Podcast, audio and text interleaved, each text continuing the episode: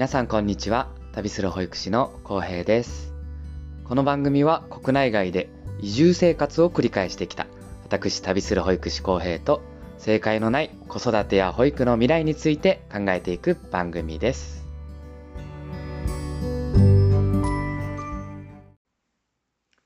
さて今回は8ヶ月不安についてお話していきたいと思います。皆さん8ヶ月不安ってご存知ですか？早い子だと生後6ヶ月くらいから人見知りって始まってくるんですけれどそれが8ヶ月くらいになるとどんどんどんどん激しくなってってお母さんがいないともうギャーギャー泣いてものすごく大変っていう状態になっちゃったりするんですよね。これを8ヶ月不安と呼んでいます。お母さんがいないとギャーギャー泣いてしまうなんてすごく大変ですよね。でもこれ立派な成長の証でして、この8ヶ月不安が出てくるっていうことは、お母さんと赤ちゃんとの心の絆がしっかりと結ばれてきた、その証拠なんですよね。ではなんで8ヶ月不安なんていうものがあるんでしょうか。まあ先ほども8ヶ月不安は心の成長だと言いましたけれど8ヶ月ぐらいになると愛着が形成されてくるんです。愛着ってご存知ないですかね。お母さんと赤ちゃんの心の結びつきができてくることを愛着が形成されてくるってあの子育ての専門用語で言ったりするんですねこの愛着の形成っていうのは子育ての中で一番大事と言っても過言ではないぐらい重要なことなんですけれどそもそも子育てにおいて何が大事かっていう考え方になってくると思うんですけど今保育の流れとして大事だと言われているのは生きる力ということなんですね。この生きる力ってまあいろいろな面があると思うんですけれどシンプルに言うと自分を大切にする力と自分で考える力この2つがこれからの時代は大事になっていくんじゃないのかなと言われています。で、この生きる力を育てるためにはですね、愛着の形成が不可欠なんですね。というのも、ま自分を大切にする力ってもちろん人に認められてこそ生まれてくると思うんですけど、それにはこの愛着の形成が一番大事ですね。人生の最初において自分って大切な存在なんだなっていうことをお母さんから伝えてもらう。これが愛着の形成なんで、とてもとてもこの自分を大切にする力、自己肯定感ってやつですね。それには愛着の形成が本当に大事になってきます。あともう一つですね。自分で考える力。これちょっと一見関係ないような気もしますけれど、これもとてもとても愛着の形成と深く結びついています。自分で考えるには何が必要かっていうことなんですけど、まず好奇心ですよね。自分で物事に興味を持つ。これって何だろうな？これってどうしてこうなってるんだろうなって思うところから考えるって出発すると思うんですけれどこの物事に興味を持つためにはですねまず自分のことを大切にできることからスタートするんですね自分のことを大切にできて自分に安心感ができるとそこから少しずつ世界に興味を持っていってこれって何だろうな？これってどうしてこうなってるんだろうな？っていうふうに赤ちゃんは探索を始めていくんですよねなのでこの生きる力というものを育てるのに愛着の形成はね、不可欠なんですよ。それで、8ヶ月不安に話を戻すとですね、この愛着がしっかり形成されてくると8ヶ月不安になってしまうんですね。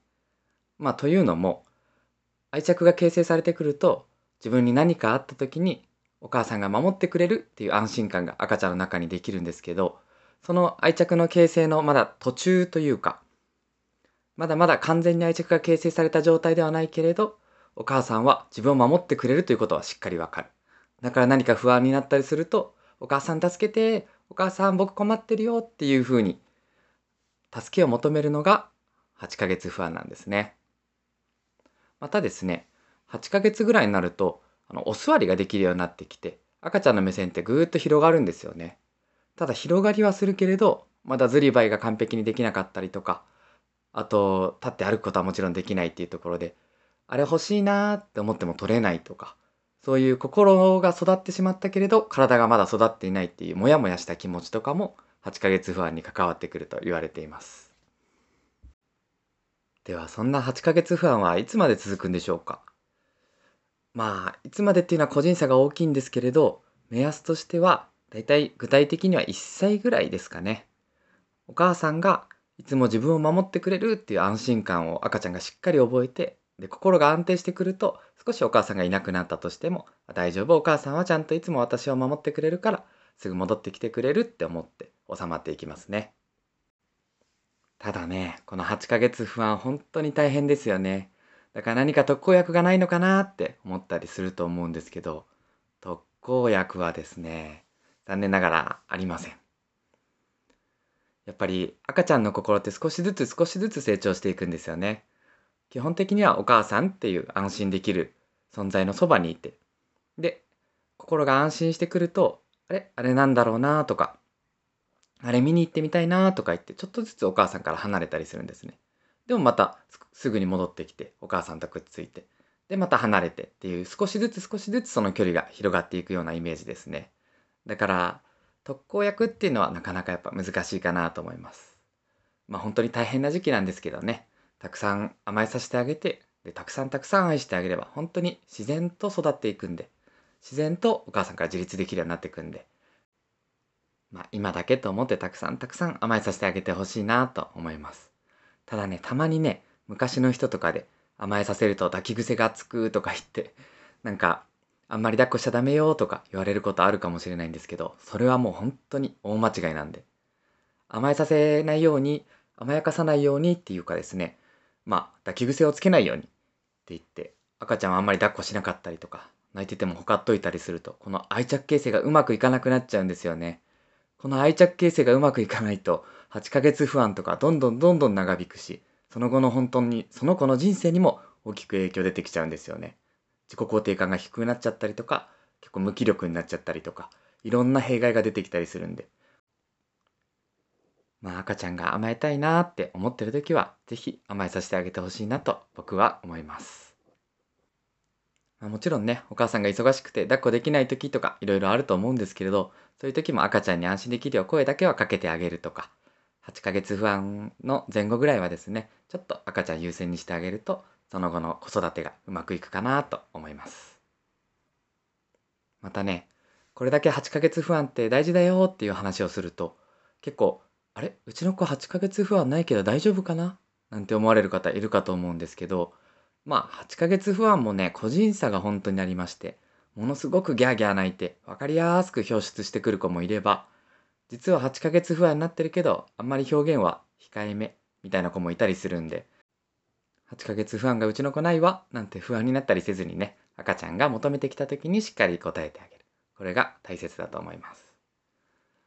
まあ、もしね、今8ヶ月不安に悩まれてるって方実際にいらっしゃったら本当に大変だと思います。もう赤ちゃんの泣き声って辛いですよね。僕も0歳児担任結構やってるんでわかるんですけど、8ヶ月不安の子とか預かったりするともう一日中泣いてて、なかなか大変です。あれがもし一人で家で赤ちゃんを見ていて、自分がちょっといなくなるともう泣いちゃう。何もできないってなったら本当に大変だと思うんですけど、ただね、この時期はずっとは続かないっていうのは本当に確かなことなんで、まあ、いつかは終わると思って、ちょっと気楽に構えてみてはいかがでしょうか。きっとね、8ヶ月不安が終わって赤ちゃんが大きくなってくると、ああ、あの頃は本当に私がいないともうすぐ泣いてしまったなーっていい思い出になるんじゃないかなと思います。さあ、今回は8ヶ月不安についてお話してきましたが、いかがだったでしょうか？今回はこのぐらいにしておきたいと思います。今回の放送を聞いて面白いなと思った方は、よければまたお付き合いください。また僕ね、子供の目というブログもやってます。番組概要欄にリンク貼っておきますので、よければそちらもご覧ください。では、今回はこのくらいにしておきたいと思います。お相手は旅する保育士、浩平でした。それではまた次回の放送でお会いしましょう。